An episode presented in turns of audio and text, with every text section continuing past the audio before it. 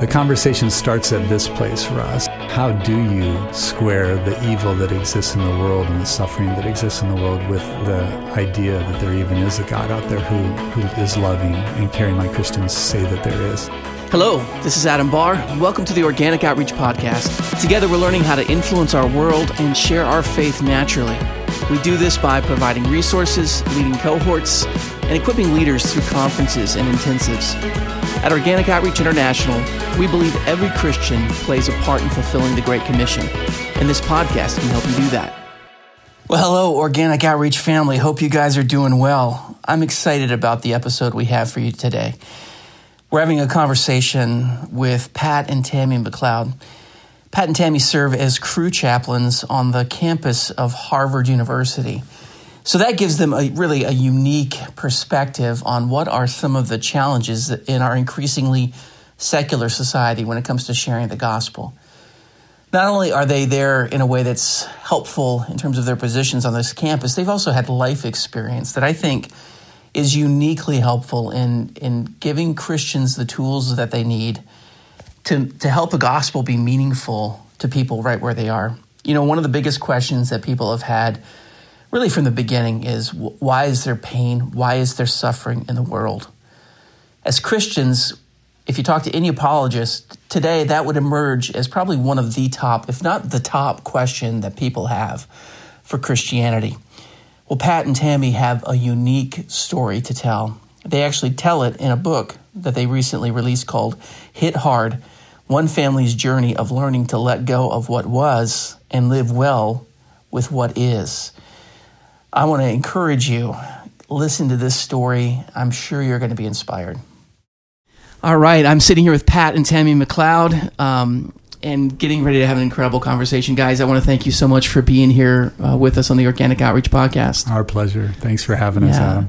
We've had a chance to, to kind of chat and meet a little bit. I've had a mm. chance to uh, to learn a little bit about you guys by uh, looking up, but by uh, web stalking you a little bit on the internet. And you sound like you have an incredible story, um, Pat. You've been serving as a chaplain for Cru on uh, the Harvard campus for you said 20 years. 20 years yeah. now. That why mm-hmm. don't you tell us a little bit about your guys' story? How did you end up in that place? What's it like ministering mm. in this kind of a secular environment like harvard mm. university? Mm.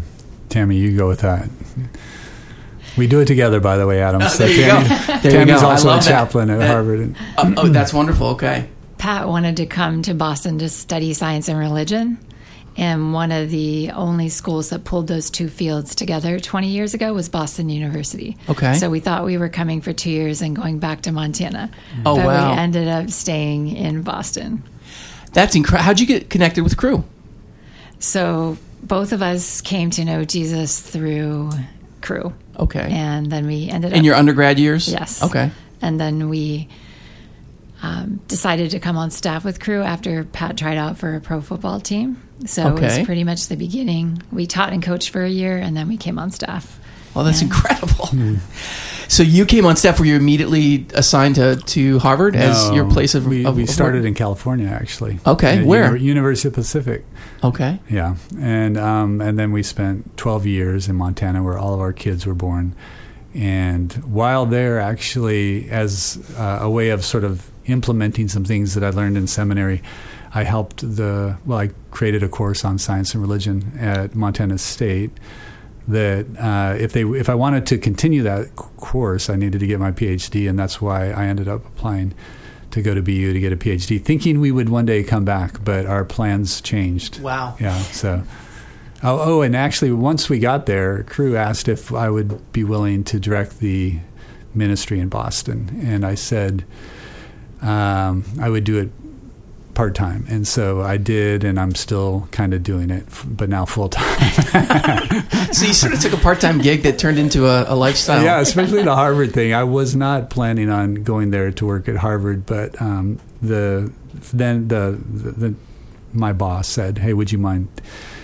Uh, discipling a few of these guys at Harvard, and and I said, well, uh, would I be able to get access to the gym and play basketball? he said, yeah. And I'm like, well, okay, I'll do okay, it. Okay, I'll do it.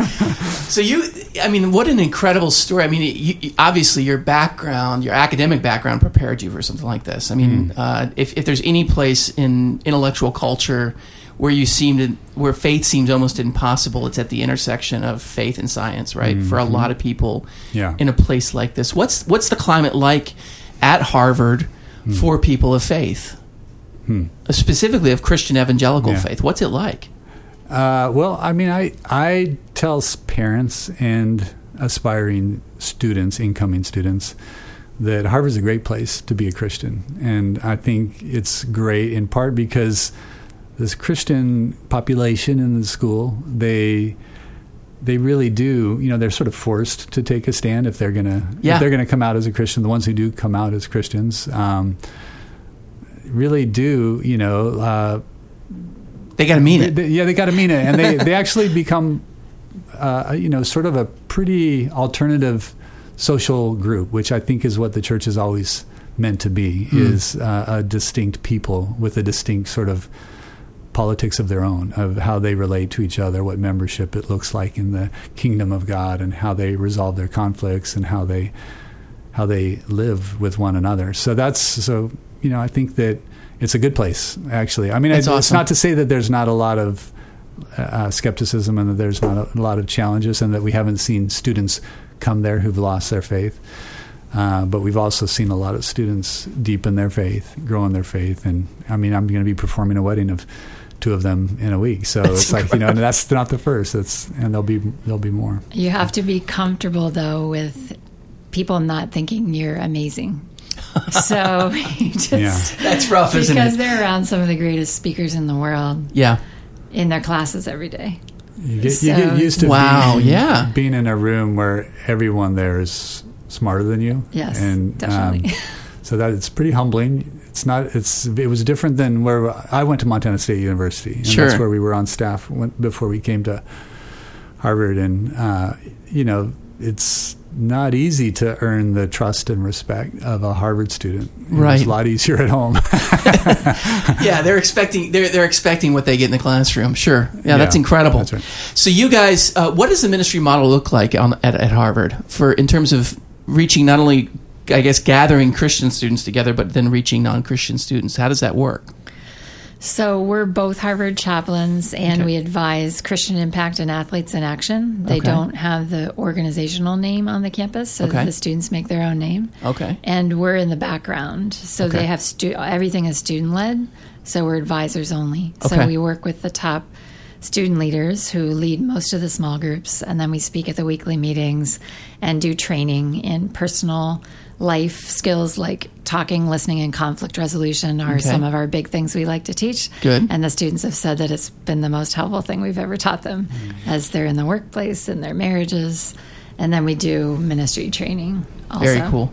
I think, can I add one, one other Yeah, sure. So I think I've said this uh, many times that probably the most effective thing that we do at Harvard, and in fact, if I only did this every year, I'd probably do way more than I could do the entire rest of the year. Uh, we take students to Africa every January for a three week immersion into um, you know into doing ministry okay. of evangelism discipleship but actually it's a it's a academic program that we do and um, what do you call it uh, uh, like well, intercultural immersions. Well, shoot, I'm skipping. I'm blanking right now. Anyway, the, the organization is called Mamelodi Initiative. It's awesome. It's awesome. basically a supplementary education program. That's what I was tr- searching for. Um, students have a chance to help kids who are at risk, and many of them orphaned. Okay. Uh, pass an exam that gets them into college and changes their lives forever. So that's incredible. Yeah. Mamelodi is a township in South Africa. I was wondering where. Yeah, okay. So. What? Yeah, a place that's been ravaged. I think AIDS ep- yes. epidemic has been right. huge there. Correct. Yeah, that's right. Wow, that's incredible. Yeah, so, so get, you really get, make a life changing yes, impact on the lives. Yeah, of I, I, would say getting these really privileged kids with, who are going to leave Harvard with an incredible credential uh, to get them really close to really poor people and really big problems is life changing for them. I mean, some of them have gone back. I mean, there's one guy, he's getting his PhD now um, at North Carolina. He's been back 10 times. You know, oh he's a math genius, and but he just keeps going back because he's, I've never seen our students more live than I've seen them there because they're bringing what they have, which is you know this these brilliant minds and this training academically, but they're in a con- they're in a culture of this you know it's materially impoverished but relationally rich and they and it and it transforms our students so it's a it's a give and take type experience for them We're coming face to face with real need you know what I'm saying? Like, mm-hmm. what was I? I just heard some recent um, study about, and I'm I'm certainly not looking to to pick on millennials, but the, the things that millennials feel like they're so stressed out about versus yeah. the greatest generation and what they were stressed out about. And it was, you know, one of these like not finding cell phone chargers or, you know, that, that sort of stuff. It's like, it's a very different set of stresses mm. that I think a lot of us deal with. And they're real stresses. I mean, mm. I don't hmm. want to minimize the, the, stresses of technology and living in a mobile world and all these sorts of things. Those are real things. Mm. But, but, when you when you step out of that context into a place where it's like where am I going to get my next meal or how am I going to succeed? How am I going to get out of, you know, crippling poverty? Mm. Suddenly you're, you're brought outside yourself and given a larger, broader reference that's point. Right. Yeah, that's right. Yeah. And you see the power of the gospel. Yep. At work. Yeah. Yep. That's awesome. That's, and that's one of the ways that I think Christianity, I mean, you just look historically, how have how have we had an impact in, in seasons or times where, where the church has been in skeptical places? Mm-hmm. It's often been as much through the things that we do to show the love of Christ as mm. it is mm. through the message that we proclaim. That's, that's right. That that opens I the door and that. builds the bridges. Mm-hmm. Great. So suffering um, that that brings some students face to face with that. You guys have recently worked together on a book. Uh, the title is "Hit Hard." One family's journey of learning to let go of what was and live well with what is. Why don't you tell me a little bit about that book and mm-hmm. about your story? So, 10 years ago, our 16 year old son was playing football and had a massive traumatic brain injury when he made a tackle. And he became instantly severely disabled for life. And so, for the past 10 years, we've been sitting in hospitals and rehab hospitals and getting Zach services in the community to try to see as much return in his life as possible. But we decided to write the story because we wanted to show, and Pat can talk about this a little bit later, God's nearness and suffering. But the second reason is for five years I was reading books on grief and they were not helping yeah. because they would talk about acceptance and closure. And i thought something's not right here. Finally i called. because there is no closure. Yes. It keeps going. Yeah. Yeah. So i called the rehab hospital where zach was located year five and said i need help. I've been reading all these grief books. They're not helping me. And the next day the librarian in the rehab hospital sent me the term ambiguous loss. And it was coined in 1999 by pauline boss and she talks about two kinds of loss. One is when you have the person psychologically in your mind, but you don't have their presence. So, immigration, adoption, missing in action in war, yeah, um, kidnapped kids, terrorist attacks. Someone's separated from you, and you're not sure what's going yeah, on. Yeah, you don't have their body, so yeah. you can't have a funeral. So there's an ambiguous yeah. sense of like what what does it really mean to live now that I I'm not sure where this person is. Right, or if I'll ever see him again. Yeah. And then the second one is what we're faced with. It's when you have the person, but they're not the same psychologically. So, Alzheimer's disease, dementia, traumatic brain injury, like ours, addiction, um, addiction, mental illness. Sure. Uh, so, so many instances of ambiguous loss. Some, so, so in that instance, it's the idea that will we ever get them back? I mean, we can see them, we can touch them, we can feel them, but we don't know if they. We don't know what the relationship's really like anymore mm-hmm. because we, we're you know we're not face to face, or we're not sure if we'll ever really get them back, or we know we are not going to get them back, and right. we we're still with them every day. So Is you still what, have the attachment, but you have to revise how you're relating to them now. Because, for yeah. example, our son has no short term memory and no speech so oh, I wow. can't connect with him the same way I used to have long talks about God and what we're learning, and we'd pray together at night. But now, when I pray, I'm just monologue prayer, and he says alongside, mm, mm, so you can tell he's with me. But we can't talk about what we're learning or anything like that. Anymore. Can you write? Can he he have to? is he- he he types any- into an iPad. So he can he does have can. means of self expression at some level. He loves looking into people's faces, so he doesn't really want to look down at a screen. but even Oh. though he has no short term memory, no speech, he has to live in a group home. He'll never work, never get married, um, never go back to school, um, never have children, things like that. So we know all these things unless God does a miracle.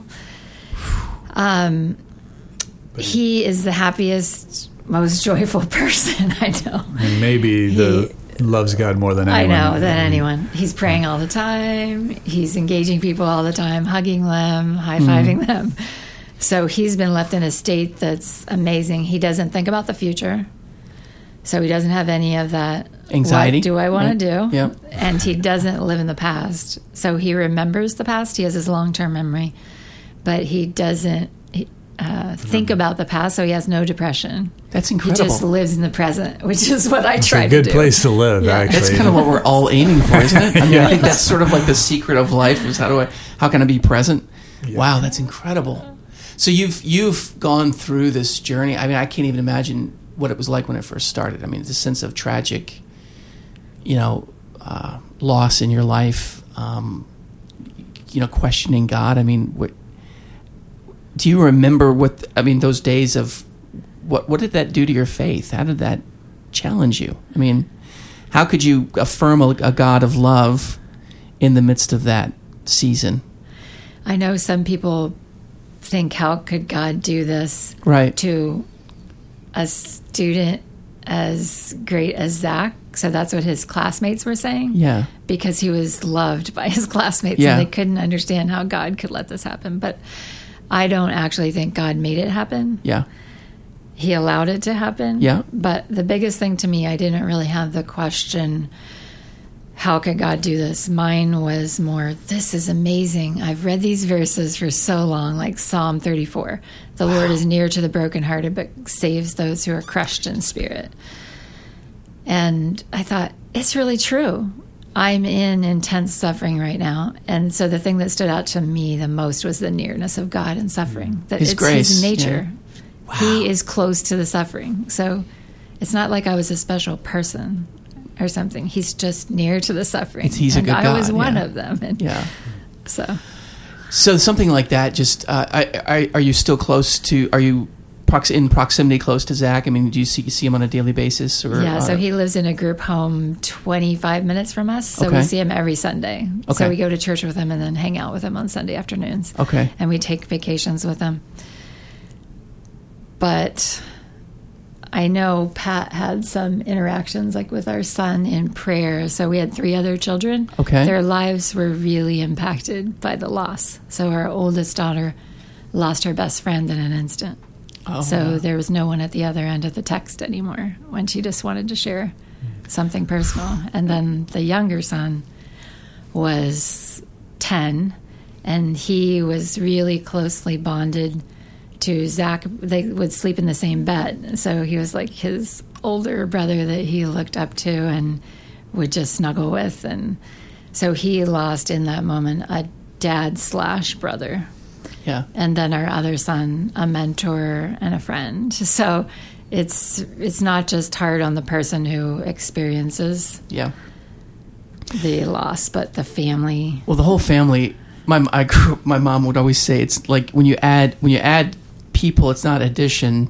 It's it's uh, ex, it's it's multiplication. I mean, it's it's all you know all the That's so different. you know, I mean, it's it's really true. It's not like when you go from we have my wife and uh, my wife and I have four boys, and it's like each one adds not just one layer of complexity or one more variable. It's it's everything shifts. Everything Yeah. shifts.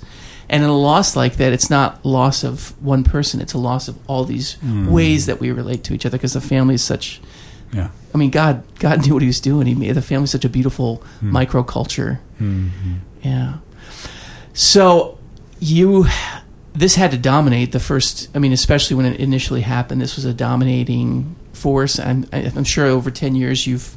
This I can hear it just in the way you're talking about it. This is part of your life now. This is kind of a new normal for you guys. But how did this? How has this impacted the way that you?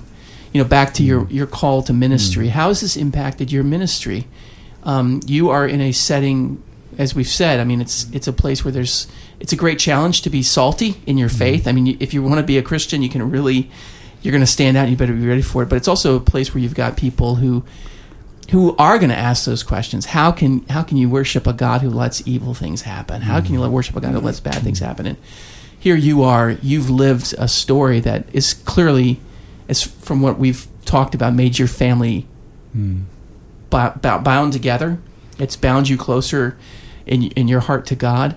How do you how does does that translate? How does that translate to your ministry? Yeah, I think that this generation one one thing I've noticed, Adam, about uh, students where they are today versus where they've been in the past, and the kinds of things that they're stumbling over. Maybe it's always been true, but it's certainly more true to me now than ever that the problem of evil, the problem of suffering, the problem of even institutional sin and brokenness in the world, mm-hmm. they're very tuned into that. They're yeah, they they've become it seems like increasingly calloused to personal guilt and shame yeah. and stuff like that. So you can so the starting converse, the starting point of a conversation about the gospel, I think and this is actually in the Jesus and Justice thing that I'll be speaking on here at this okay. conference is that's what I'll be uh, uh addressing at the beginning is just that you know this the conversation starts at this place for us of like, you know, how do you square the evil that exists in the world and the suffering that exists in the world with the idea that there even is a God out there who who is loving and caring like Christians say that there is. So when for instance when the four spiritual laws were developed it was yeah. about